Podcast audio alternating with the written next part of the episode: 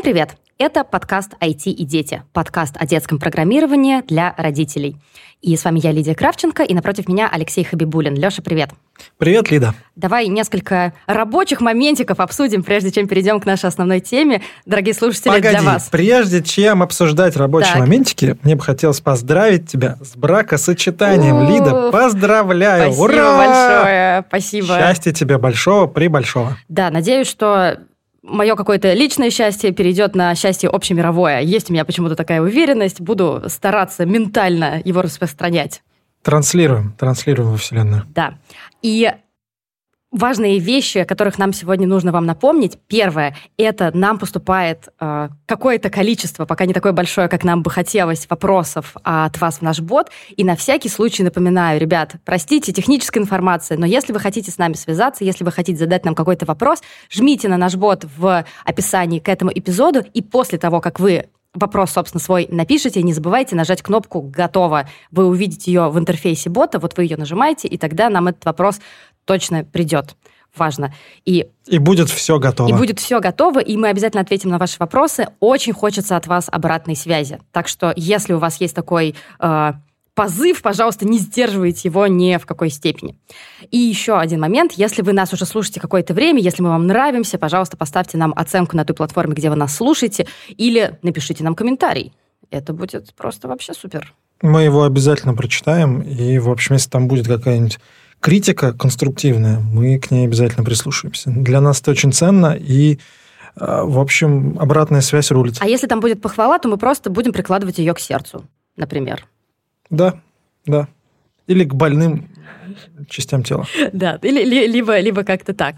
Мы с тобой в прошлые разы уже говорили про то, как вообще развивать дошкольников, да, что, чем с ними заниматься, на что обращать внимание. И мы обещали, что мы потом перейдем к детям постарше. Сегодня, соответственно, мы хотим с тобой поговорить про детей семи-двенадцати лет, начиная с младших школьников, начальных классов и потихонечку переходя к такой...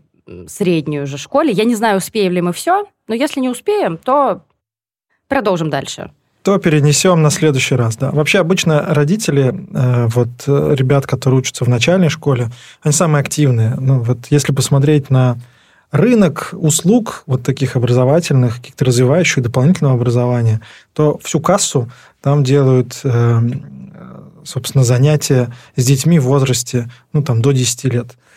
И там все, и там робототехника, и танцы, и лепка, и вырезание. Ну, то есть, вот самый такой костяк бизнеса – это вот эти все люди. Ну, и очень активные родители, и очень часто приходят ко мне на консультации и спрашивают, ну, там, ребенку шесть лет, или семь, или восемь, вот он первый, второй класс, говорит, а Олимпиада-то что, мы уже опоздали? Все уже, не быть айтишником человеку. Надо было человеку. С трех лет, уже все, ну куда, семь лет. Да уже мы знаем, что после трех уже поздно, поздно. На самом деле нет. Что чаще всего спрашивают? Вот приходит к тебе родитель, например, семилетнего ребенка. Есть какой-то такой топ-три вопросов? Ну, обычно вот спрашивают, не опоздали ли мы. Ну, очень часто почему-то, да. Ну, и вообще э, спрашивают, как сформировать интерес э, к ай ти, что делать, чем заниматься, в какой кружок пойти. Вот примерно вот это спрашивают чаще всего. Леш, как сформировать интерес к ай ти? В какой кружок пойти? Чем заниматься? Слушай, вот можно взять, послушать наши предыдущие выпуски. Мне кажется, мы в каждом выпуске про это говорим. Нужно просто вот общаться с человеком и постараться его заразить вот этой всякой крутотой.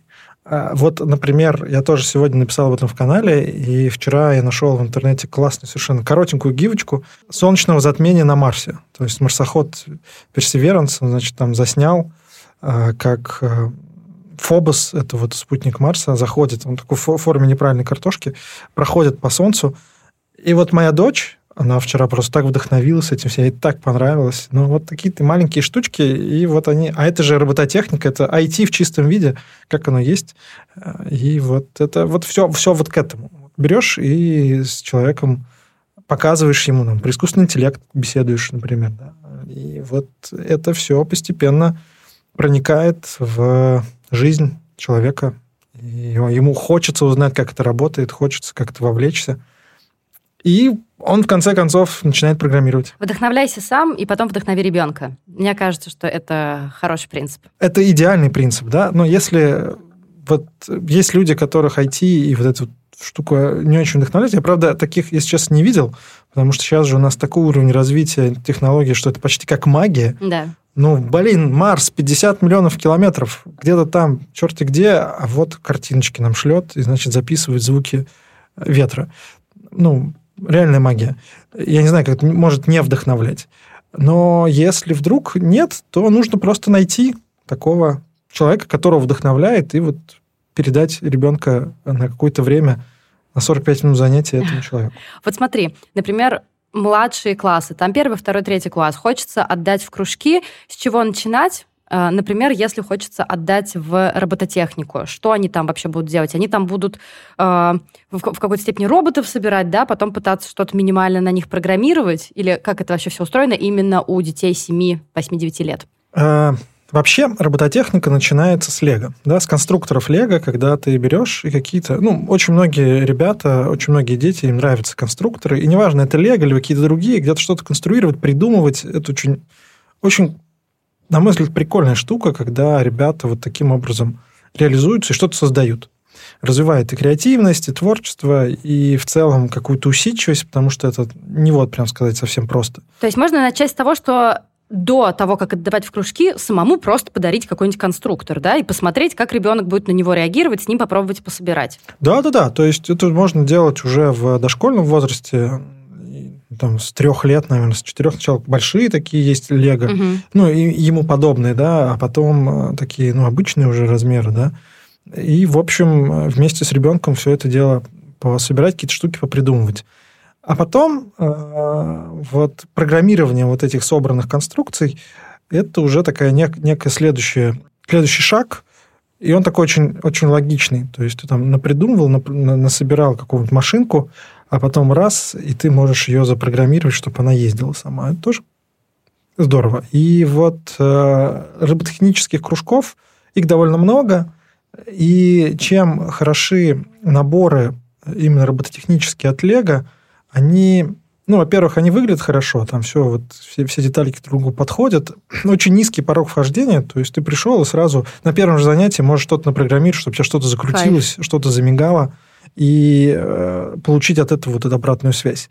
А с другой стороны, довольно сильно методически проработано. То есть куча уроков, куча э, литературы, куча специалистов, на самом деле, которые вот на этом начальном уровне вполне могут э, ну, ребят как-то с этим познакомить и погрузить.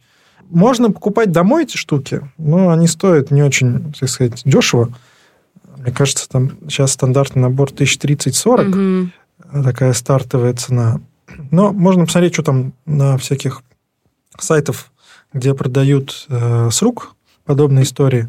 Э, а можно вот пойти в какие-то кружки, где тоже этим можно позаниматься. Часто задают вопрос, что нужно иметь. Как я понимаю, ничего. То есть кружки обычно полностью укомплектованы, и ничего дополнительно, если хочешь отдавать ребенка в клуб, э, покупать не нужно. Да-да-да, чаще всего в кружках уже все есть. Есть и компьютеры, и есть и сами наборы робототехнические. Там туда можно приходить, этим, во время занятий этим пользоваться. Но обычно, если возникает прям сильный интерес, купить робототехнический набор домой тоже неплохая идея. То есть я правильно понимаю, что условно можно поделить э, занятия в кружках робототехники на несколько частей? То есть помимо того, что там собирают какой-то вот... Ну, то есть инженерный, да, какая-то часть, я не знаю, как это назвать, когда собирают, собственно, конструктор. Констру- конструирование это называется. Конструирование, конструирование. Да. А, второе, это когда уже потихонечку переходят к какой-то алгоритмике, какие-то вот... Что, что, пишут какие-то минимальные программы, чтобы это все дело запустилось. И есть там, наверное, какая-то образовательная, да, обычная часть. Ну, то есть, когда просто детям рассказывают, как все это устроено. Или это параллельно с практикой происходит? Это все смешано, да. То есть, там ты все правильно говоришь, да. То есть, если там посмотреть на робототехнику в целом, да, что это такое? Это вот конструирование, да, как, как собственно, собрать угу. какое-то устройство, как оно будет выглядеть, как оно будет работать, мехатроника, как все там части между собой будут связаны, как они будут двигаться, там, как шестеренки, чтобы не, закле... не заклинило, какие там передачи, их там, там, правда, очень много всего интересного. И потом это все дело запрограммировать. И вот такая детская робототехника, как еще называют, образовательная mm-hmm. робототехника, она позволяет со всеми этими частями познакомиться. И, в общем, довольно быстро люди определяются, что им нравится больше. Кому-то нравится собирать, придумывать, делать какие-то механизмы, кому-то нравится эти механизмы потом программировать. Но много таких, кому нравится и то, и другое. А формат работы обычно это ведь не индивидуальные какие-то занятия, не в смысле, что ребенок один на один с педагогом, а в том смысле, что чаще всего дети работают в группах над одним каким-то проектом. Или как? Или везде по-разному? Ну, вот в возрасте, в возрасте там, семь, восемь, девять лет ребятам очень сложно работать в группе. Угу. То есть у них вот это групповое взаимодействие, оно, оно специфически очень развито. Им нужно все делать самим. Ну, вот им нужно вот все, все по Вот прям все свое нужно, чтобы это все было мое. И вот эта кооперация, ну, такая, она специфическая. Конечно, я советую не заниматься индивидуально, да, не один на один, пускай это будет все-таки в группе, но чаще всего это все равно плюс-минус такие индивидуальные истории. То есть в этом возрасте работа в группе, она довольно, ну, так странно выглядит. Но это не означает, что ей не нужно заниматься. И да, в кружках обычно это по несколько человек, иногда даже по несколько людей на набор. И вот ребята там что-то создают. Есть, уже в этом возрасте есть олимпиады робототехнические. Ну, например, одна из самых таких авторитетных, что ли, в нашей стране, это Всероссийская роботехническая олимпиада, национальный этап международной роботехнической олимпиады World Robot Olympiad. Много лет мы ее делали здесь, в Иннополисе. И там есть младшая возрастная группа, которая, собственно, вот там до, по-моему, девяти или до десяти лет есть уже соревновательные регламенты. Более того, это олимпиады, есть соревновательные регламенты и для дошкольников, там, на специфических конструкторах роботехнических. Вот, поэтому уже, уже на этом этапе, а эта штука, она командная. То есть там есть часть и программирования, и конструирования, и на этом этапе уже можно как-то вовлекаться в олимпиады. И детям почти всем это прям нравится. То есть ты как считаешь, что когда выбираешь робототехнический кружок, важно ли обращать внимание в том числе на э, внекружковую деятельность этой организации? То есть когда, допустим, на сайте кружок говорит, что вот мы участвуем там в олимпиадах, мы участвуем в конкурсах, насколько это важно? Насколько на это надо обращать внимание? Я бы не сказал, что это критично, но, как показывает практика, любые робототехнические кружки стараются принимать участие в соревнованиях. Ну почему? Потому что, с одной стороны, соревнования – это ну, такая... мотивация для участников. Ну, просто есть дедлайн и есть цель. Это всегда структурирует твою работу. А с другой стороны, соревнования – это хорошая возможность показать родителям, что они не, не просто так платят деньги, а у учеников есть какой-то результат, который можно измерить в баллах на соревнованиях. И поэтому чаще всего ну, все робототехнические кружки, которые я знаю, ну, я, правда, далеко не со всеми знаком, mm-hmm. они так или иначе вовлечены в эту соревновательную историю. Иногда это соревнования на уровне какой-то сети таких кружков, иногда соревнования на уровне города. Ну, в общем, робототехнических соревнований довольно много. Мне еще кажется, что если, ну, допустим, вы не хотите, чтобы ваш ребенок участвовал в соревнованиях, ну, или просто не хотите, чтобы он настолько сильно погружался, хорошая история – это когда э, кружок делает какие-то итоговые выставки, да, то есть что родитель может прийти, посмотреть, что ребенок делает, и, что важно, ребенок может это показать. То есть вот смотри, я этим занимался, вот я это делаю. Это ведь многие тоже, наверное, делают, да? Конечно, по сути, вот эта робототехника – это же инженерный проект. Нужно придумать, собрать, реализовать, протестировать и продемонстрировать. Похвалиться, да. И вот эта вот часть продемонстрировать, она прям важна, чтобы человек, помимо того, что работал руками и головой, когда это все придумывал, он еще мог это все презентовать. Это вот в нашей культуре образовательной это не сильно развито, но это важная история, потому что важно, чтобы человек учился рассказывать, доносить до людей, что же он такого классного сделал. Давай немного перейдем к части, посвященной программированию. Тут у меня вообще темный лес. Я знаю только то, что там на Scratch программируют. Я правильно понимаю? Это, какой-то, это какая-то, ну, не примитивная, а достаточно простая среда программирования, да, в котором детям проще ориентироваться. Можешь про это чуть-чуть рассказать? Да, Scratch – это очень-очень классная штука. Это такая визуальная среда программирования, когда люди не пишут код if, then, for, mm-hmm. и там все вот это, а составляют программу из таких кубиков. Эта разработка, она довольно уже старая, мне кажется, лет тридцать ей, сделана была в эм ай ти, и вот с тех пор она шагает по планете, уже захватила всех, и куча-куча есть последователей. То есть, по сути, там можно э, при помощи вот этих блоков собирать, по сути, программу любой сложности, но просто на определенном этапе это станет неудобно. Э, будет куча нагромождений, и э, в общем, просто разобраться в этом будет уже довольно сложно. Но э, довольно много вообще людей, которые этим занимаются, есть целое движение, даже проводится, в том числе Scratch олимпиады у нас в стране, и это, ну, мне, по крайней мере, эта штука очень нравится. Скажем, кстати, вот у Лего робототехники, у Лего есть свой э, такой визуальный язык, он очень сильно похож на Scratch, где тоже можно все это программировать. И, в общем, это доступно ребятам, ну, тем, кто уже умеет, умеет плюс-минус читать и там что-то тыкать на клавиатуре. Это очень снижает порог вхождения и развивает в целом вот это вот... Э, понятие алгоритмизации, что вот есть алгоритм, есть какая-то программа, есть последовательность ее выполнения, и то, что компьютеру нужно как-то довольно просто и доходчиво вот этими минимальными квантами объяснять, что ему нужно сделать. Но я правильно понимаю, что когда ты занимаешься робототехникой, ты программируешь в отдельной среде в зависимости от конструктора, который ты собираешь? Или это можно делать на Scratch? Чаще всего производители как-то делают свои mm-hmm. графические интерфейсы. Не скажу, что сильно погружен в этот мир, да, то есть, возможно, где-то можно программировать на Scratch, но мне кажется, обычно это что-то свое, потому что там есть специфические операторы, типа там, чтобы моторы крутились или что-то еще. Но в целом, вот на самом Scratch, на вот это, в этой среде можно писать игры, какую-то анимацию программировать, в общем, такие довольно... красивые и непростые можно сделать проекты. В одном из прошлых выпусков мы с тобой говорили, что идеальная, конечно, ситуация – это когда взрослый и ребенок одновременно начинают чем-то увлекаться, да, это вместе их захватывает. И я, когда готовилась к нашему с тобой этому эпизоду, я читала про Scratch, я наткнулась просто на огромное количество любителей Scratch взрослых, которые пишут: «Вау, я сделал типа клип, я сделал то, я сделал все». И мне кажется, что если есть какая-то потребность в каком-то совместном хобби, то Scratch может быть одним из самых лучших вариантов, потому что это будет увлекательно как для ребенка, так и для взрослого. Я имею в виду, который не да, погружен при... в ай ти. Да, тут вообще нет порога вхождения. Ты берешь, э, как бы устанавливаешь Scratch и начинаешь творить. Это очень круто. И, в общем, да, действительно, по, по, вот последователей Scratch'а очень много, и в России очень большое движение именно программирования на этой, на этой платформе. Давай поговорим еще о некоторых направлениях развития, которые можно подкинуть вашему младшешкольнику.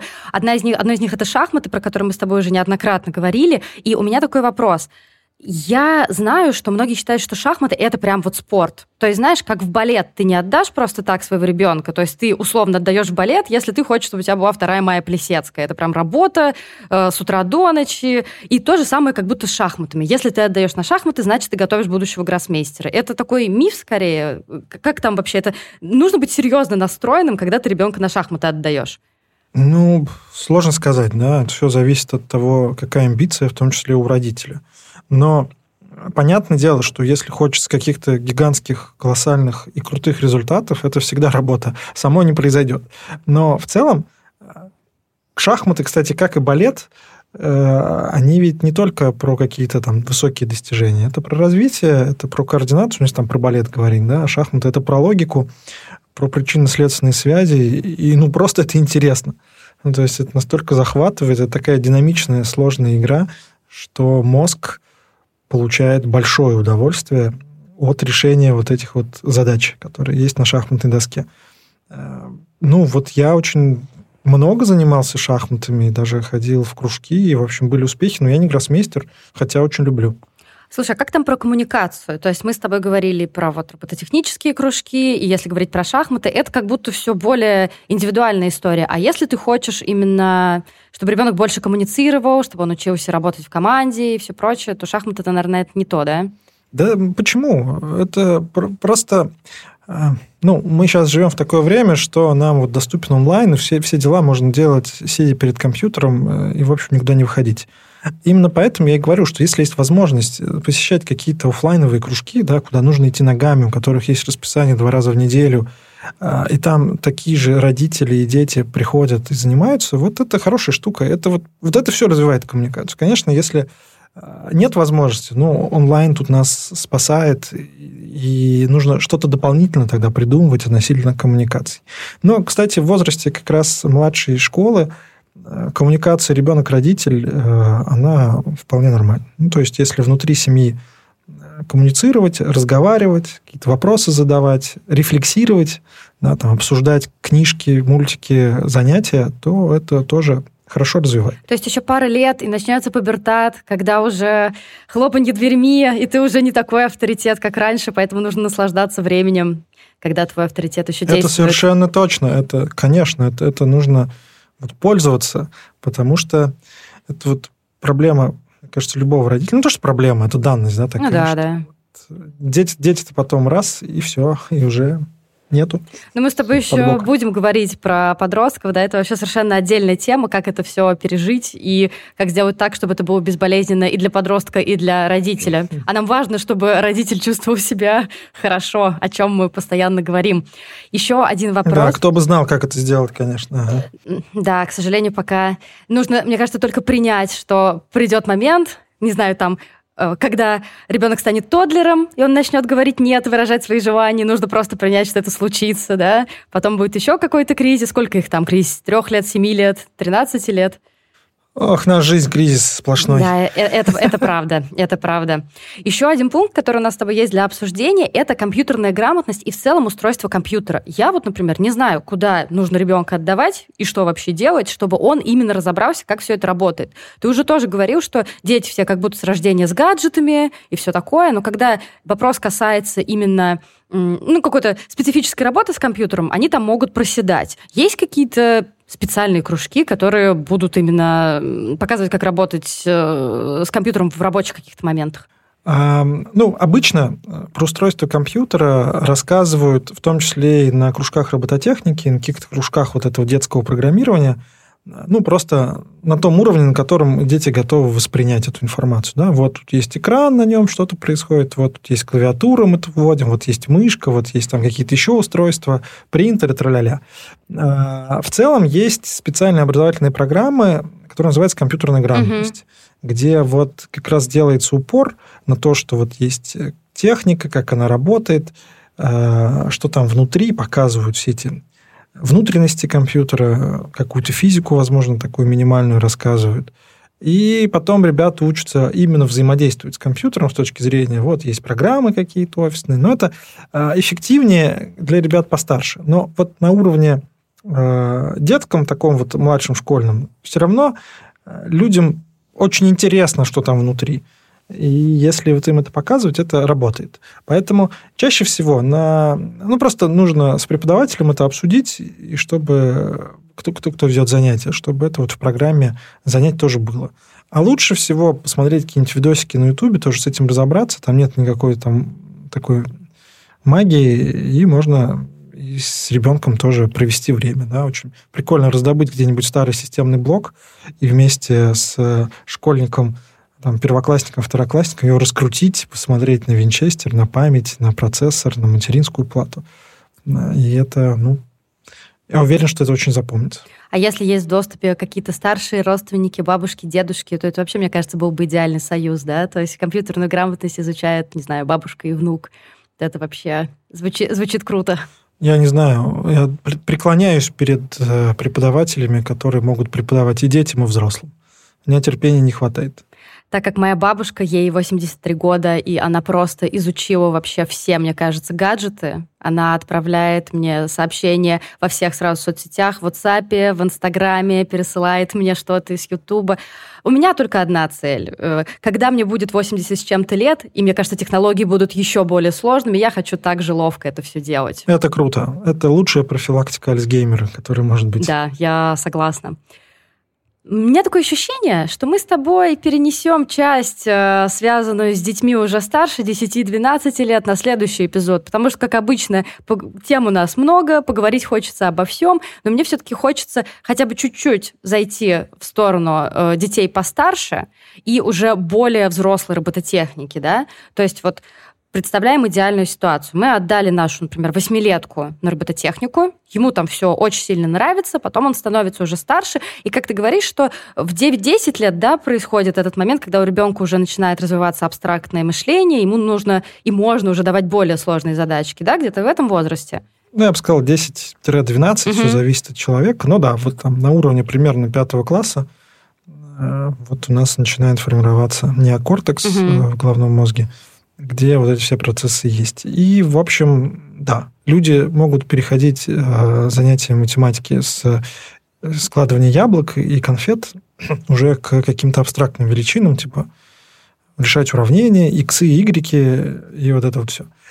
И здесь, конечно, с точки зрения программирования степеней свободы становится резко больше. Потому что абстракции в программировании... Ну, по сути, программирование есть абстракции, когда мы оперируем какими-то понятиями типа переменной, циклы, условный оператор. Тут как бы все, все не то, что есть на самом деле. И вот в этом возрасте уже ребята могут, в том числе от визуального программирования, переходить к текстовому, когда вот они, ну, в целом они уже там и печатают побыстрее, и могут, считав программу на экране, уже представить в голове, что она будет делать. И там уже прям, ну, как бы откры... можно открывать ворота и двери в... в этот бездонный мир программирования вообще. Что там обычно дальше бывает? Что обычно дальше дают? То есть начинают, например, изучать такие условно взрослые языки программирования, как Python или еще что-то. То есть примерно какой там вектор развития дальше будет? Если, например, мы говорим про, ну, допустим, робототехнику и отдельно программирование. Ну, если про робототехнику, то там в целом трек такой, что ты продолжаешь что-то программировать, а более сложные конструкции ты можешь создавать, писать более сложные программы и, возможно, переходить на какие-то уже чуть более недоведенные до совершенства платформы. То есть не Лего, где все такое прям выверенное, идеальное, mm-hmm. а какие-то вещи, которые нужно дорабатывать напильником, да, типа там Arduino и каких-то других историй, где нужно так вложиться, чтобы у тебя что-то получилось. Но то есть, когда там паять провода, там травить платы, это тоже такая очень захватывающая штука. А потом это все дело программировать. Если говорить про э, программирование, то... Ну как, и, и с робототехникой, с программированием тут просто удлиняется вот этот цикл обратной связи, да, то есть люди готовы чуть больше усердий, усердия проявить, чтобы получить результат. Но и все равно на уровне одиннадцати-двенадцати лет это временной период не такой большой, поэтому чаще всего мы советуем начинать, ну, с какого-то такого языка программирования, который даст быструю обратную связь, ну, например, там, Python. Python, он такой специфический язык, там чуть меньше строгости, чем в том же самом C++, и там можно что-то написать, и код заработает. Там что-то полетит, и ты будешь видеть, получить, получишь эту обратную связь довольно быстро. Поэтому часто дети начинают путь программирования с, ну, писания игр. Все понимают, что такое игры, всем нравятся игры, и вот пойду-ка напишу. И какие-то простенькие, потом посложнее, потом еще сложнее. А дальше уже вот ты привыкаешь и пишешь что-то еще. Хочу тебя спросить о твоем опыте. Ты все-таки директор детской ай ти-школы, которая, кстати, называется «Прагматика». Мы тут не злоупотребляем, но все-таки... На секундочку. Да, все-таки. И давай, если вспомнить какого-нибудь младшего ребенка, да, уже там не десятый-одиннадцатый класс, а помладше, который пришел на Python и с нуля, по сути, в чем там самая основная сложность может быть? Ну, сложностей там много, на самом деле. То есть ключевая сложность – это вот не потерять интерес. Mm-hmm. То есть чтобы, чтобы его поддерживать все время, да, то есть какие-то... И мы стараемся тоже так делать, чтобы э, ребята, ну, как-то сохраняли, чтобы вот этот вот, э, период времени, когда им нужно дождаться результата, его чуть-чуть сокращать. Вот ты написал игру, и там, условно, за полтора часа ты можешь что-то напрограммировать, уже что-то готовое. И э, вот на, на старте это важно. Вот, а потом, когда ты втянешься, там уже все. Там, пиши пропало, и ты можешь программировать часами. И там думать о результате на несколько шагов вперед. Но самый младший у вас это все-таки двенадцать лет, правильно? Ну, мы с одиннадцати лет берем э, к нам в школу, но именно потому, что вот ребятам помладше там нужно чуть больше внимания. Мы пока не сильно в эту сторону идем, но, наверное, тоже придем со временем. Scratch будем преподавать. Там... Ребятам младшей школы чуть больше педагогики, чем программирования. А вот там с одиннадцати лет там уже можно чуть-чуть посложнее какие-то штуки давать. Я видела, что есть запрос в духе «моему ребенку восемь лет, хочу его отдать на C++». И я так... я, я, я, я, конечно, восхищаюсь такими родителями, но мне немножко жалко ребенка.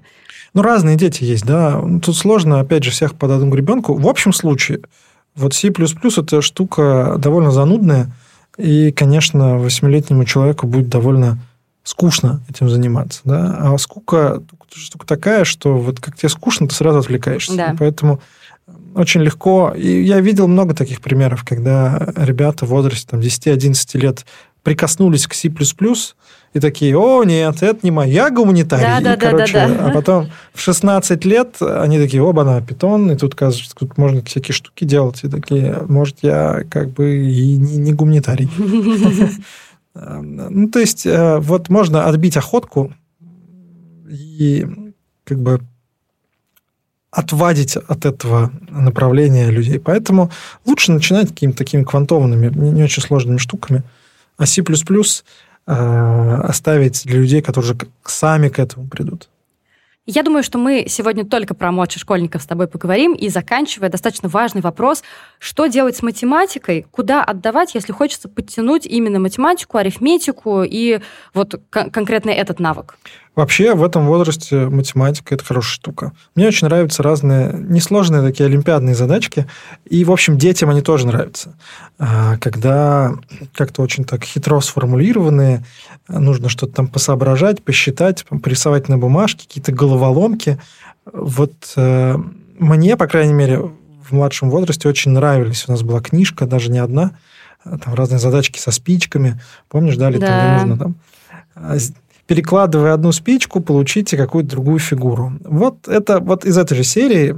И с детьми можно дома заниматься этим. Да? Это, это задачки для этого возраста, на самом деле, они вполне себе решабельны и для взрослых. И это такое же удовольствие для мозга порешать такие задачки, особенно вместе с детьми. Тут важно как бы немножко подавить себя азарт и не давить на детей, и не говорить, типа, что ж ты какое не можешь решить, тут же здесь так просто, потому что скорость вот этого мышления, она может быть разная. Но, в общем, когда ребята решают, у них получается, очень большое удовольствие читается во взгляде. И в целом есть, есть кружки, связанные с математикой, где есть кружки с математикой по школьной программе, какие-то такое подтягивание есть за пределами школьной программы. Там нет ничего такого супер-мега-экстра, опять потому что вот, абстрактное мышление еще такое никакое, поэтому там вот что-то про спички, что-то про яблоки, какие-то такие вот нестандартные задачи в основном ребята решают. Но это на самом деле полезная вещь. Она также развивает и вот это вот логическое мышление, и какую-то алгоритмизацию, когда нужно последовательно какие-то действия выполнять. И в целом прививает любовь к цифрам и вот к этой какой-то строгости. Ну, и как бы в любой непонятной ситуации занимайся математикой. Ты сейчас сказал про спички, и я вспомнила, как я в младших классах как раз просто супер сильно любила математику. То есть я, знаешь, я прям на физическом уровне вспомнила вот это удовольствие, когда ты сразу видишь какой-то результат твоих трудов. И я вспомнила, что вообще-то до пятого-шестого класса я супер любила математику. Я прям балдела от нее. А потом случилась алгебра и геометрия, и случилась учительница, с которой у меня были плохие отношения, и я такая, я гуманитарий. Все, ребят. Ну, вот случилась учительница, да, не алгебра с геометрией случилась, а учительница. Это, это, это же важно, да. А если покопать чуть-чуть поглубже, алгебра и геометрия – это безумно интересные вещи. Это настолько интересные вещи, что я думаю, что каждый человек, если он вот чуть-чуть погрузится, он просто обалдеет от того, как это... Просто офигеть, как круто. Я думаю, что в одном из следующих выпусков мы с тобой поговорим и про учителей, и про оценки, а может быть, даже мы какого-нибудь учителя пригласим, да? Мне кажется, это будет классно. Да, да, надо позвать просто, и пообсуждать какие-то такие вещи. Просто сейчас устроим планерку при вас, дорогие слушатели, и что-нибудь классное, что-нибудь классное придумаем. А вы тоже пишите, чтобы мы вас вовлекали в планерку, и пишите по поводу того, о чем бы вам хотелось пообщаться, и чтобы услышать, кого пригласить, кого, кого услышать в нашем подкасте. Да, кстати, если вы знаете какого-то крутого человека, э, с которым вы хотели бы, чтобы мы поговорили, пожалуйста, напишите нам, мы со всеми свяжемся, всех достанем и их обязательно пригласим. Вы можете нам писать либо в наш бот, опять же, кроме того... Но не называйте, нажимать кнопочку да, «Готово». Да, да, обязательно нажимайте кнопочку «Готово». Либо вы можете написать нам на почту, либо у нас также есть ссылка на Лешин телеграм-канал, который называется «Дети, технологии, образование и их совокупность», и там, собственно, есть Лешин канал. Контакт. Поэтому, Леш, ты не против, если тебе напрямую будут писать? Как ты считаешь? Вообще не против. Я только могу не сразу ответить, но в целом с удовольствием. В общем, мы максимально открыты для общения с вами. Очень хочется получить обратную связь любого сорта. Так сказал, любого сорта. И нам просто пишут, ребят, что вы за фигню делаете? Ну и хорошо. Ну, то есть вот негативная обратная связь самая развивающая. Поэтому если даже так, то как, пишите. Да, я согласна. Обещаем в одном из следующих эпизодов вернуться э, к теме, вот как мы пошли по возрасту, да, дошкольники, младшие школьники, и мы обязательно поговорим про детей десяти-двенадцати лет и потом подростки. Мне кажется, многие этого ждут. Поэтому пишите нам, слушайте нас, подписывайтесь на нас и ставьте нам оценки. Спасибо, до следующей недели. Всем пока-пока и скоро увидимся.